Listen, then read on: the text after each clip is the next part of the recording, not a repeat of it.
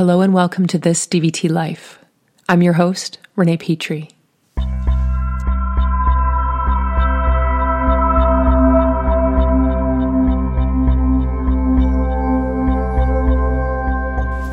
Hey there, once again, good to be here glad that you're all here joining me as well. I hope you're enjoying these stories, and I hope I've got one here for you as well today that you will enjoy just as much or perhaps more. Remember, send me an email. I write back, okay? And uh, pass along this podcast to your friends or your families or loved ones or people you don't know, whatever you might. Uh, see fit, I guess. Um, looking to spread the word and keep the conversation going as always. So today, I'd like to start with a confession. Um, this confession is about being broken. So, my story today is I am broken. Are you? I have a confession. I like to figure things out. No, actually, I should say the truth here. Sorry. I love to figure things out. And mostly, well, especially when no one else has figured it out before. So I accepted a new challenge yesterday to find out just what this broken toy nonsense was all about. A large group of DVTers and non DVTers were asked a simple question DVT has a concept called broken toy. What does that mean to you? 19 people responded, 18 offering information, and one saying that his ideas were in the book. All participants shall remain anonymous. Here are their answers It's like a broken doll chipped and missing its once best parts. It's a toy missing its most important part. Or no, actually, it's there, but you can't connect them. Disappointment, sadness, neglect. It feels fatalistic, but I think there's also repair that's possible. It's somehow connected to resilience. Something that was once very light and happy and effortless is now broken, and now it doesn't hold the same power. It doesn't function as it used to. There's a feeling of sadness that the toy is broken, either I broke it or someone did, and then a will to fix it somehow, which contains a sense of purpose and hope. A toy reminds me of the innocence of childhood, and the fact that it's broken reminds me of a feeling similar to grief. Something you wanted so much was or could be in your hands, but it got broken, so now it's not how you imagined it would be, or now that it's broken, you've lost it. It's almost like the disappointment of letting your dreams go and some couldn't share their answer. Some used images. An old, old, old woman who must be wise at least, or at least on her way, sitting in a chair and looking right at the camera. The photo is in that sepia print, so it makes her look older than she already is, and she looks tired. Then flip to the next picture, same woman, painted white and with such a strong and clear look on her face, holding this rose and the expression of longing and life and wow. It was used to highlight that the juxtaposition and play with such contrasting things equals brokenness. Some were just blunt. It's every day of my life. And others told stories one of the first bits of wisdom imparted to a novice quilter is that the Amish, who make some of the most simple, simple but ex- exquisite quilts in the world, purposely plan a mistake into each of their projects because they believe attempts at human perfection mock God. Of course, any quilter knows that you don't have to plan for imperfections in your work. They come quite naturally on your own. So I don't know if this bit of Amish folklore rings true or not, but the idea does. Really, it isn't how you're made, said the skin horse. It's a thing that happens to you. When a child loves you for a long, long time, not just play with, but really loves you, then you become real. Does it hurt? asked the rabbit. Sometimes, said the skin horse, for he was always truthful. When you are real, you don't mind being hurt. Does it happen all at once, like being wound up? he asked, or bit by bit? It, ha- doesn't happen all at once, said the skin horse. You become. It takes a long time. That's why it doesn't happen often to people who break easily or have sharp edges, or who have to be carefully kept. Generally, by the time you are real, most of your hair has been loved off, and your eyes drop out, and you get loose in the joints and very shabby. But these things don't matter at all because once you are real, you can't be ugly, except to people who don't understand. And others gave theory.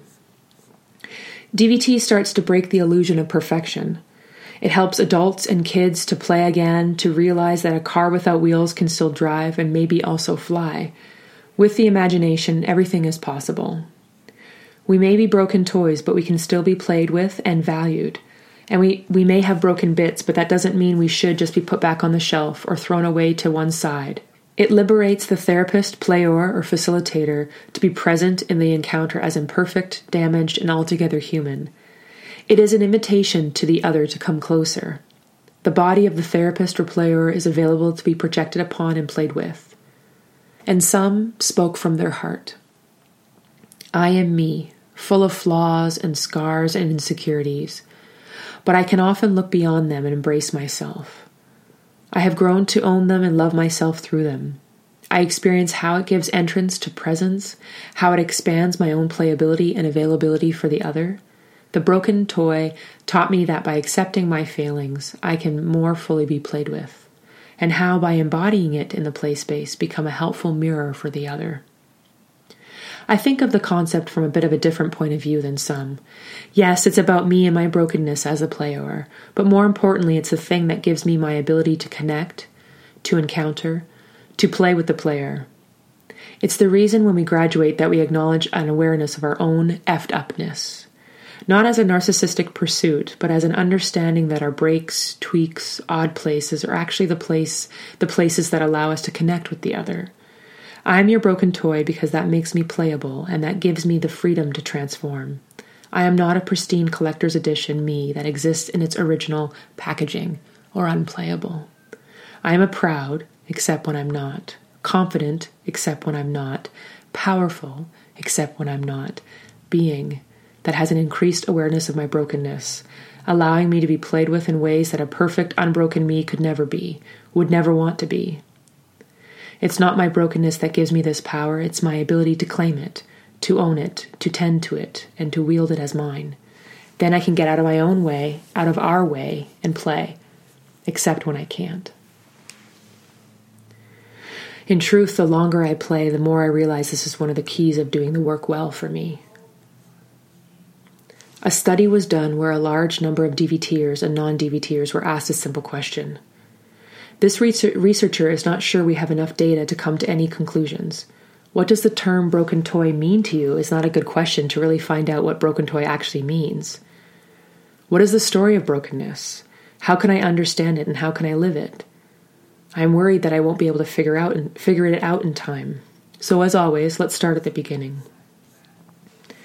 In the beginning it was dark and we wanted it to be light. So they said, "Let there be light," and there and there it was. And we wanted friends and fun and all that other stuff, and they said, "Sure, here you go." And really, we were like, "Well, what about apples? Can we have them?" And they said, "Yes, but not this one." And we said, "Well, that's the one I really want." And then we took it, and then we were forever in trouble. And that's what being the broken toy is. You get what you want until it hurts, and then you are in trouble. Well, that doesn't sound that good, actually. The story of brokenness must have something heroic in it. Like the story of how I learned about the terrifying and torturous experience of hiccups. I was sitting on the couch in my apartment, and it was still somewhat mine, although I knew she was already moving in. Well, I knew a lot from the first moment I met her. Well, maybe she had already moved in. Actually, yeah, actually, I think she had. So I was sitting on the couch, her couch, in our apartment, and I was drinking a seltzer and I had a hiccup. Panic stations, alert disaster. A cowering little puppy ran from a dead sleep from the living room into the bedroom and scraped her way under the bed. The puppy, not my wife. You see, for whatever reason, my dear little girl of a pup was terrified of hiccups, even pretend ones, burps too. She would get her scared little ears on and take off, but not too fast, you know, gingerly, so I decided to try and fix this brokenness. Anytime I would hiccup, or anyone would for that matter, I'd say to her running away body, It's just a hiccup. And gradually her running s- slowed down, and it slowed down even more. And then I'd say, Come here, sweetie, it's just a hiccup. And that created the pause and literally those puppy dog eyes, and then a slow gallop away and scrape, scrape, scrape, scrape, scrape under the bed. But one day, and about the cajillionth hiccup, I hiccuped and said, It's just a hiccup, with my sweetest voice on, indicated that I wanted her to come close to me. And she did. Eureka! I fixed the brokenness. Scrape, scrape, scrape, scrape, scrape under the bed. Sigh. For a minute, I did anyways. And she gets a little sweet kiss and some love each time there's a hiccup. And sometimes she stays and sometimes she goes. So she's not fixed, but she's a strange little pup that I love. So my researcher brain continued this quest to figure it out, because it must not just remain vague like that. It needs to be defined. So I went to the source. He had already directed me to the book, and then sent me numerous emails under the same subject line of Broken Toy that had nothing to do with Broken Toy at all, but I guess perhaps highlighted some sort of brokenness in and of itself. In the book, it talks about letting go. And that seemed very nice, actually to let go. Sometimes I wish I could just let myself go, just at the same moment as the subway is rushing into the station. I feel like the rush of the subway, that breeze that comes on by, the impending doom, and the wonderful desire to have all that weight crunch my entire self. I could invest in a weighted blanket, or throw myself into a train pulling into the station. I guess I believe there's only two options. Sometimes, said the skin horse, for he was always truthful, when you are real, you don't really mind being hurt. I don't mind taking the hits and blows and bruises and skinned knees. It comes from the desire of wanting the weight of the sadness, happiness, grief, the weight of being in the world. I wish there was something that could meet me in that. Something that could break me yet not kill me. Enter my wife. Oh dear, she is so lovely I could just die. Perfect. DVT attempts to open the boundaries between territories through various processes of neg- negation, deconstruction, and destabilization. The fundamental action is to bring into awareness the prime discrepancy and the instabilities, and to apply them to these historical remnants. By opening us to greater variation and gradation in our experience, new forms of difference and desire can be generated, leading to the continuous revisioning of territories and greater flexibility in and less need for the use of power. I'm afraid, though, if I'm honest. I can't even explain or put a shape to the feeling I felt as I paced my then apartment and wondered what was going to happen when she arrived to pick me up. I had flowers, wild flowers, and when the florist showed me, th- showed me them for my approval, I knew in the deepest part of myself that they were perfect. Giving up control. The fundamental challenge as a participant in DVT is to give over aspects one's beliefs are one's own process to the play. For to give one's own thoughts and feelings, one's body and oneself to another is fraught with trepidation. And to do this is to allow the other to transform and play with the contents of the self with equal measure. How we cling to our disturbances, our secrets, our pain, Thus, each person involved in the improvisational process will be having thoughts and feelings and bodily experiences and being, but only with hesitance will they be able to offer them into the play space. Paradoxically, when they do appear in play, it means that the person is no longer afraid of that experience. The mutuality and honesty of the play space strip the person of their disguises, of their armor, of their encumbrances, revealing them, though everyone else has usually already seen knowing on a deep level that despite this giving oneself to the other, one remains, or that one's freedom and presence remain immutable, is what we mean by reducing fear over being's instability. It is a process of acceptance, of letting go, of mourning. It takes time. I had really just ended something. Well, it was ended on me. And it had been a long time, a long time to begin and to have it end. I needed to, but I was waiting. For what? I don't know. I guess some change.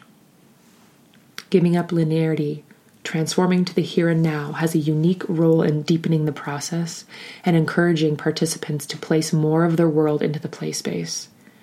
Continuing to play the existent scene while commenting on some suppressed aspect of the interaction introduces a meta commentary on experience that greatly increases the sense of texture complexity, and range of human perception. The player finds a means to represent their suppression of feeling without necessarily disrupting the ongoing scene. Emergent thoughts about their personal lives, feelings about the player, or divergent imagery are thus noted, and once noted in the play, the player feels more at ease about bringing them into the play more fully. The familiar, linear flow of the dramatic scene is disrupted, and one departs the path and meanders through the woods. The, the natural enjoyment that attends such ironic moments brings pleasure to what otherwise might be experienced as confusing or confronting. I definitely transformed to the here and now and said Merry Christmas and found a new apartment. I was confused about how someone could be so fake and yet appear so real. In my new apartment, I knew just how I wanted to decorate it. I'm going to put all my things out and all the things I had to keep hidden. Where did you get these, Renee? Oh, I've had them everywhere. I've had them for so long. They were just hidden before. And I will put all the things I've collected over the years and I will put them everywhere. I will put all the rocks I had collected on every possible shelf and every possible windowsill and every single place I can think of on the floor as doorstops. Rocks began to populate my space. I got a text that she was here, and I was waiting downstairs standing there with flowers, purple wildflowers. And I was standing in the driveway. And I texted back, Where? Where are you? And she said, I'm here. And suddenly I saw a car and someone coming out. I began walking towards her and said, Let's meet in the middle. And we did. Giving up privilege. DVT does not attempt to improve a person, reduce neurotic conflict, or repair character flaws. Rather, those pervasive aspects of our lives are revealed more fully, and responses of shame, embarrassment, deceit, and anxiety over the revelation are replaced by responses of insight, humor, acceptance, forgiveness, and oh well. Like all play objects or toys, we eventually break and are broken through mishandling by others. We have missing parts, we can't turn or talk like we used to, our batteries are low, and our buttons do not work. Yet, though imperfect as we are, the desire for play overcomes, and we can be held and played with, be cared for and give pleasure to, and be kept in the playroom or bedroom or toy chest for many years, just as we hold our loved but broken ones close to us. This is what being here is all about. The play are models for the player. I am your broken toy. I sat in her car and told her about my day, and within five minutes I had spoken about where I work, here, the trauma center, and had the and had spoken the word rape at least a few times. I had to lean against the wall while I was sitting to hold on to hold on to the wall and to not literally fall over with how nervous and just how floored I was. Hanging on to the wall so I wouldn't be floored. I remember feeling like this is going so well and at the same time thinking, what am I doing? Why can't I keep it together? Giving up objectivity, DVT assumes that all participants are struggling with life's demands and on many fronts are not succeeding, that everyone has deep seated problems of thought and behavior, tremendous limitations of mental, emotional, and physical capacity, and that all of these are active within DVT sessions. The purpose of DVT training is not to achieve some altitude of reasoning, wisdom, or empathy, but to learn the skills necessary to conduct DVT sessions. In general, when an inhibition in the play occurs due to a limitation of the player, then the goal is to place that limitation into the play space so it can be commented on and played with. The player's countertransference or psychological limitations are assumed to be present, but are only of concern if they are interfering with the player's ability to play. The player's behaviors may be inhibiting the player's capacity to play for many reasons, not simply countertransference. The issue for the player is to be able to notice this inhibition and to offer new variations, regardless of the source of the problem is. The issue is really you don't tell us how. Really, you write down an idea, a few thoughts, and we try to do them without really knowing the direction we're supposed to turn. When do we give up linearity or privilege or what combination of all of them and how? You know, I really want to figure this thing out. The text says one thing, and I'm about to say something very different or maybe just the same thing, just said differently. And since I have suggested in this title that I am broken, perhaps I should start there. Brokenness is not about giving up control, linearity, privilege, and or objectivity, not even in the slightest. Brokenness is about knowing these things and trying to do these things and failing. I hate failing. Anyone else fall into that category? Yeah, it's something I don't like at all. And my brokenness is closely related to this the fear I have about failing, and the equally big fear I have about not failing. And, I, and it is fear that brokenness is all about. My greatest achievement has been able to say, I'm afraid, and still stand, still hold steady, unknown of what was going to happen, to admit that I don't know, and to really, truly be okay with that that I really don't know everything about you, or you, or you, or even you. And I don't even really know about myself at times. I'm broken because if I wasn't not, let's say, if I if I was unbroken, I would know, and I'd know that was just what was just going to happen and who and how it was going to progress, and I would know you and be able to tell you about it with sheer accuracy. Brokenness is about knowing that you don't know. And still you take the chance over and over and over again to find out, to only again be reminded that you don't know. So, yes, I am indeed broken because of all the times that I tried to give up every aspect of control, linearity, privilege, objectivity, and failed. I am broken because I love to cling on to the things I think I figured out. I love to predict the storyline, to have what makes me feel comfortable, and I relish to have my own opinions about everything and everyone. I am broken because I failed, yet I will try again. And in my trying, reveal my failing to you and own it, and say it's mine. I have these things, and I'm trying to get rid of them, but here they are again, interrupting this amazing DVT session I was just doing. Here they are. I am broken because I know these things very well, and I forget them almost instantaneously and pretend that I too am just a human in the world trying to better themselves. I can stand here today and proudly say that I am broken, but I am not really sure why or how that's helpful. I am broken because I am okay with not knowing if I will ever achieve something other than being broken. So, I say once more I am broken. Are you? So there you have it, another episode down, and hopefully the conversation's still going strong.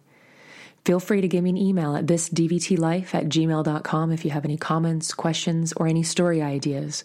Don't forget to subscribe at your iTunes store. Thanks again for listening. Take care and play on.